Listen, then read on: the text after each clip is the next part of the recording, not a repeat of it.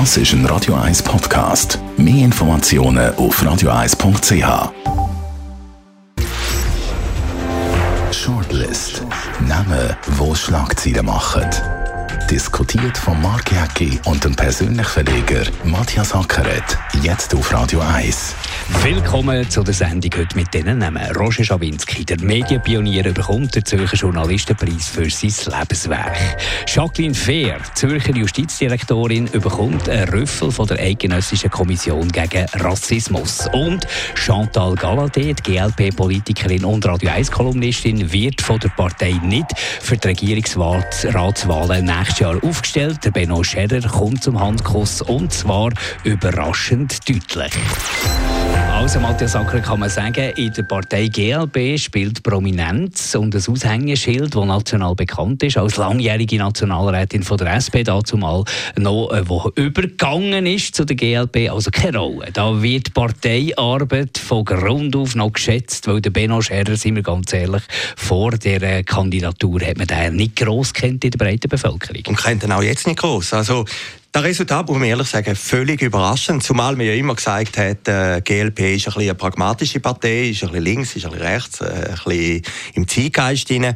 Und dass sie sich jetzt plötzlich auf die Parteitradition berufen, das ist alle für alle, auch für Chantal Galladay, sehr, sehr überraschend gekommen. Aber spricht ja eigentlich auch noch ein bisschen für die Partei, die ja von der Thematik her total, du hast es gesagt, der Zeitgeist trifft. Also es ist eigentlich ein Erfolgsmodell, kann man sagen. Klima wird uns nicht so schnell nicht mehr beschäftigen. Wirtschaft ist ist ein grosses Thema, gerade in Inflationszeiten. Also das Modell wird weiterhin aufgehen, braucht vielleicht gar nicht so Zugpferd wie alle anderen, die eine nationale Ausstrahlung haben. Ja, also das ist wirklich überraschend gekommen. Ich meine, Chantal Gallalé, eine pointierte, profilierte Frau, haben einen Mann vorgezogen, der nicht so bekannt ist, wie du vorhin gesagt hast.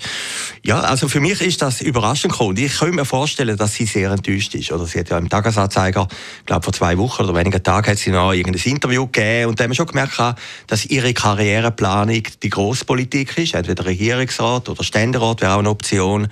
Und da hat jetzt also die Delegierten schon einen grossen Riegel davor geschoben. Und extrem, extrem deutlich. Also der Benno Scherer scheint einen guten Job zu machen innerhalb der Partei. Er ist ja als Gründungsmitglied quasi, einer von der ersten Stunde von dieser GLP. Und er hat offenbar einen guten Job gemacht, ist extrem gut vernetzt. Und da hat der Charme und auch die Politerfahrung von der Chantal Galladay keine Chance gehabt. Ja, also die Tradition und dass der natürlich die Bodenhaftigkeit innerhalb der Partei, da hat man sicher genützt, oder? Und es hat zwei Sachen gegeben. Ein Argument, da finde finde ich schon gut von der Chantal Galladay, wo sie gesagt hat, ja, wo sie in Politik gegangen ist vor 30 Jahren, habe es noch kein GLP gegeben, da hätte sie müssen zur SP, da habe ich noch nachvollziehen das Argument hat etwas. Ich finde auch, ich kann, ja. den, ich kann den Parteiwechsel nachvollziehen, kann du natürlich auch, ja. nicht mehr auf der extremen Linken, und ich kann ja schon ein bisschen sagen, je erfahrener du im Leben bist, desto mehr du erlebt hast und so, desto mehr siehst du auch ein differenzierte Sachen und bist nicht mehr so radikal links. Das ist ja bei ihr sicher passiert und dann finde ich den Wechsel in eine GLP, einerseits die soziale soziale Verantwortung wahrnehmen, Umwelt wahrnehmen, aber auch die Wirtschaft nicht äh, nebenbei liegen. Also ist eigentlich verständlich.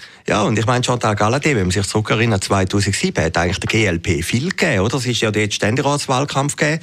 Erste Runde, Chantal Galladay hat geführt, dann nachher ist der Ueli Maurer gekommen, ist ja dort noch Ständeratskandidat gewesen. Und auf zweiter Position, glaube ich, Verena Diener, auch noch dazu mal GLP. Und Chantal Galladay ist im zweiten Wahlgang als SP-Frau nicht mehr antreten und hat es eigentlich so ermöglicht, dass Verena Diener noch eine Ständerätin geworden ist. Also sie hat eigentlich der Partei mal freiwillig oder unfreiwillig ein Geschenk gemacht, aber das ist ja, man vergisst auch relativ schnell und das ist auch nicht honoriert worden. Und ist auch nein, nicht relevant schlussendlich. Aber jetzt ja, wohl, für GLP ist natürlich relevant gewesen. Ja, sie dann, natürlich, aber jetzt sie für die nächsten Wahlen ist das keine Rolle mehr. Ja, also, natürlich. Ja, natürlich, natürlich. Ist, ja, ist ja nicht eine direkte Hilfe gewesen, ist ja eine indirekte Hilfe. Nein, natürlich. Und, und sie hat alle gemerkt, dass sie keine Chance hat. Aber sie wollten Ueli Maurer verhindern, der dort natürlich noch nicht Bundesrat war, und äh, haben den Verena Diener gekauft. Oder? Aber für GLP war das ein wichtiger Schritt, gewesen, wie zum ersten Mal haben sie dann irgendwo ein bisschen Prestige-Magistrat in Bern. Aber sie hat zwei Paar Schuhe. Jetzt die interne Ausmarchung, wo einer, der gut vernetzt ist, innerhalb der Partei dort das Rennen klar macht. Aber näher die Regierungsratswahl, das ist ja dann eine Volkswahl.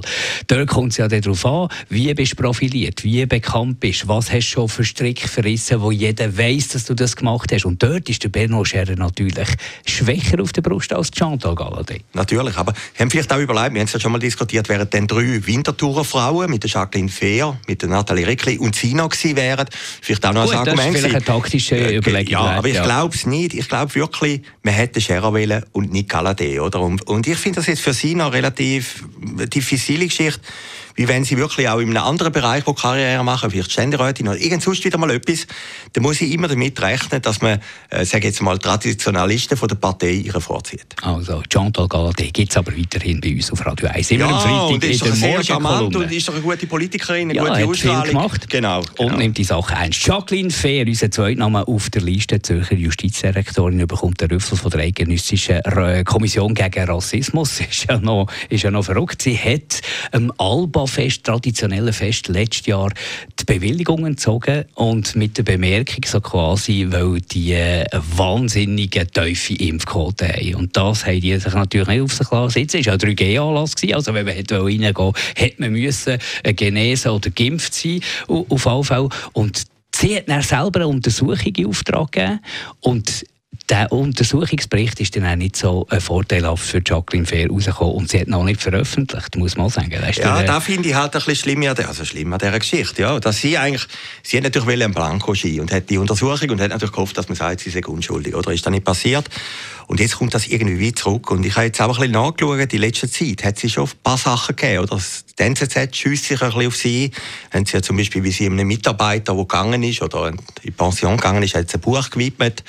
Äh, dann ist sie auftreten an Anlässen, wo man dann gesagt hat, das sind ja Parteiveranstaltungen, wo der Staat und so.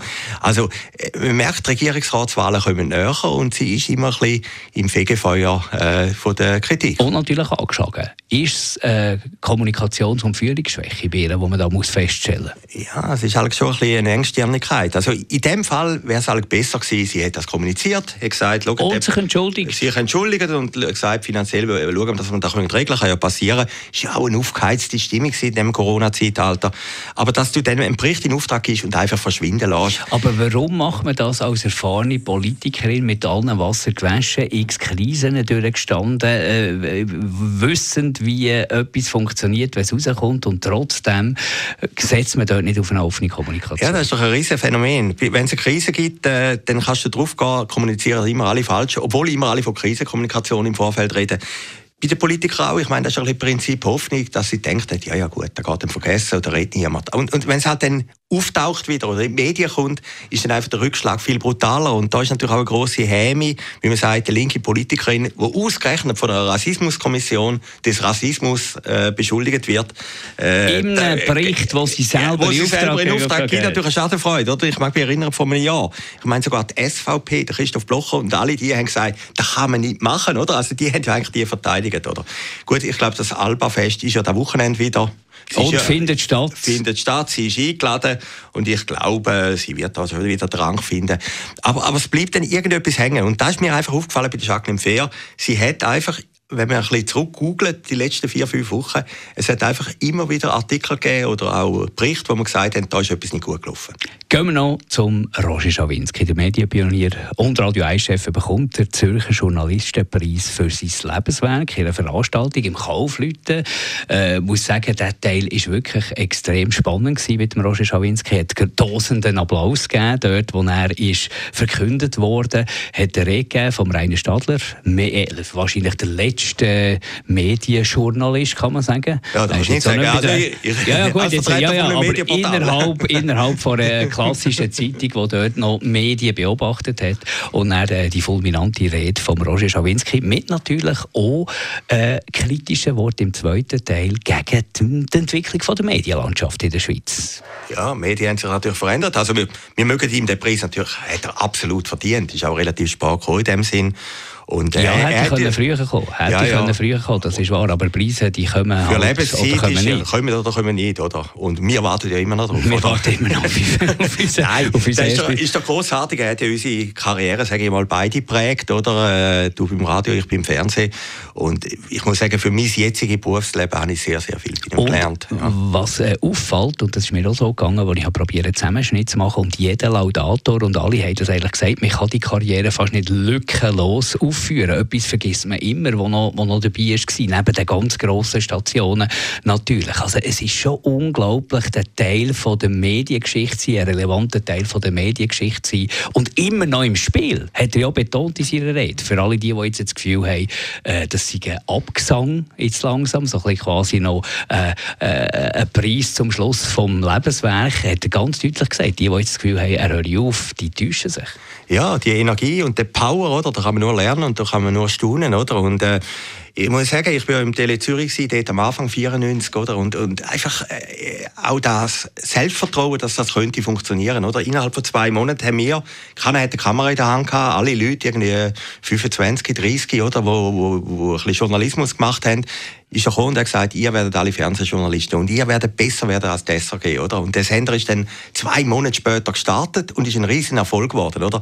Und, und das hat mich schon fasziniert. Also, bei Radio 24 am Anfang das Gleiche, oder? Der ist auf Italien gegangen und hat einfach die Selbstsicherheit gehabt, ich mache ein Programm, wo nachher wird bei einem grossen Teil der Leute ankommen. Und es hat auch so äh, funktioniert. Kassensturz das Gleiche. Einfach das Erspüren vom Zeitgeist und das nachher auch können umsetzen. Umsetzen, ich glaube, ja. das ist, also Ideen oder haben Ideen, viele Leute. Ideen haben viele und, äh, und wir mein, müssen noch, wir genau, können doch, genau. aber nein, das schlussendlich durchziehen. Und etwas ist ja auch, es geht ja nichts durchziehen, es gibt ja keine Pionierleistungen ohne Widerstand. Und dort entscheidet sich dann schlussendlich, wer geht auf, wer hört auf, wer kapituliert und wer wer macht eben schlussendlich weiter. Und das braucht noch ein bisschen Durchhaltewillen. Also, wir haben verschiedene Sachen gesehen. Die Gründung von Radio 1 zum Beispiel, wo man keine Konzession hatte, wo man die Konzession hat müssen erkämpfen UKW-Petition, was ähm, heftigen Widerstand gegeben hat, wo man muss weitermachen muss, wo man immer dranbleibt. Und ich glaube, das ist wahrscheinlich von allen Fähigkeiten eine der grössten Fähigkeiten. Auch dann, wenn alle anderen sagen, komm, es bringt doch nichts, dann eben noch dranbleiben und weitermachen bis am Schluss. Ich glaube, das ist das Erfolgsgeheimnis schlussendlich. Ja, und von dem kann man wirklich nur lernen, oder? Ich meine, es hat auch bei Tele Zürich am Anfang, ich habe das wirklich dort, du, du kann ich jetzt, weiss ja vorher, dass ich rede, wie ich dort noch dabei war, hat es auch Up und Downs gegeben und es ist auch nicht jeden Tag gleich gut gelaufen und ich weiß Gott was, aber on the long way ist halt immer alles ein Marathon und du musst den Marathon durchziehen, oder? Und das ist natürlich eine enorme Qualität, oder? Gegenüber allen Widerständen. Und das Zweite, was mich immer fasziniert hat, er hat von Anfang an immer eine Vision gehabt, wie man es macht, oder? Und äh, in der Schweiz hat es immer geheißen, Fernsehen kannst du nicht machen, ist viel zu teuer. Äh, die SRG hat es dann versucht, mit DS Plus bin ich dabei gewesen. Ja, da hat man teure Studio gehabt und USM-Möbel und, und tausend Sendungen machen, oder? Und Tele Zürich ist dann reduced to the max, oder? Halbe Stunde äh, News mit den VJs und nachher eine halbe Stunde Talk, oder? Und das immer wiederholt, jede Stunde. Und einfach das Konzeptionelle, das hat mich fasziniert. Und am Schluss ist es eben auch irgendwie fast ein bisschen wie ein Ratgeber, der Lebenspreis, ein Ratgeber für sich. Weil es sagt ja, ich meine, Roger Rawinski ist 77. Und wenn man mit ihm redet, agil, äh, voller Ideen, äh, sprühend vor Energie, es ist auch ein, ein Erfolgsgeheimnis für ein langes und erfülltes Leben, wenn man eben immer dranbleibt, das Hirn braucht, Herausforderungen sucht, sich diesen Herausforderungen stellt, dann ist der Alterungsprozess natürlich schon massiv lang langsamer, vor allem geistig. Ja, natürlich. Und er hat ja ein Buch geschrieben, wie man 100 wird, oder? Also die Etappe steht jetzt bevor. Nein, also aller Respekt, großartige Leistungen und ich mag mich erinnern, 1979, als ich das erste Mal Radio 24 gehört habe, sogar am ersten Tag, bist auf Außen raus, hat so irgendwie geknarzt und dann haben Christian Heb gehört, das ist irgendwie so ein Damaskus-Erlebnis und, und, das hat mich auch geprägt in der späteren Berufskarriere, dass ich Journalist werden wollte. Der Roger Rawinski übrigens, für nicht Gastgeber in diesem Doppelpunkt am Sonntag, sondern Gast befragt wird er vom Hannes Britschki. Zu hören, entweder als Podcast oder natürlich live hier auf Radio 1 am Sonntagmittag. Diese Sendung gibt es wieder in einer Woche. Danke für das Interesse an der Shortlist. Shortlist mit dem Mark Jäcki und dem Matthias Ackeret. Zum Nachlesen und Abonnieren als Podcast auf radioeis.ch.